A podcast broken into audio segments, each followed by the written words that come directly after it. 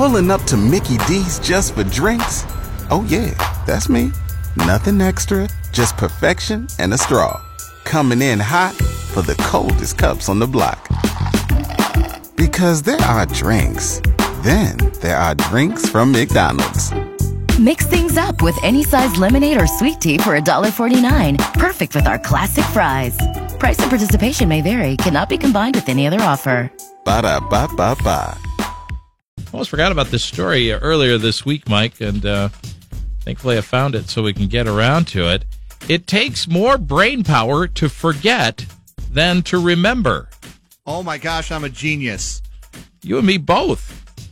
New study from the University of Texas published Monday in the Journal of Neuroscience, which is one of my favorites. I get it every week when that comes out, I'll tell you. Um, Swim suit issue is really something. Oh, it's uh, awesome. Awesome. Says that letting go of a piece of information may take more work than holding on to it. So, say, to forget a memorable experience, people must use more mental energy to redirect their attention from it than to just keep remembering it, which does kind of make sense, especially if it's something that's unpleasant and you're trying to get rid of it. That's true.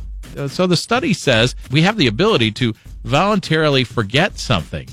Memories aren't just fixed in place, rather, they are revised and shifted around as time goes on. It's kind of like moving files around in your file cabinet or in your hard drive, things along those lines.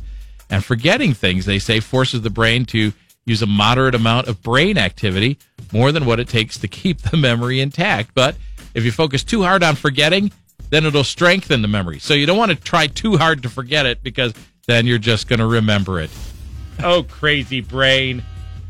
So so not only is it costing me more energy to forget stuff, mm-hmm. but then I'm also going down to the basement and forgetting what I went down there mm-hmm. for anyway. So it's really good all around.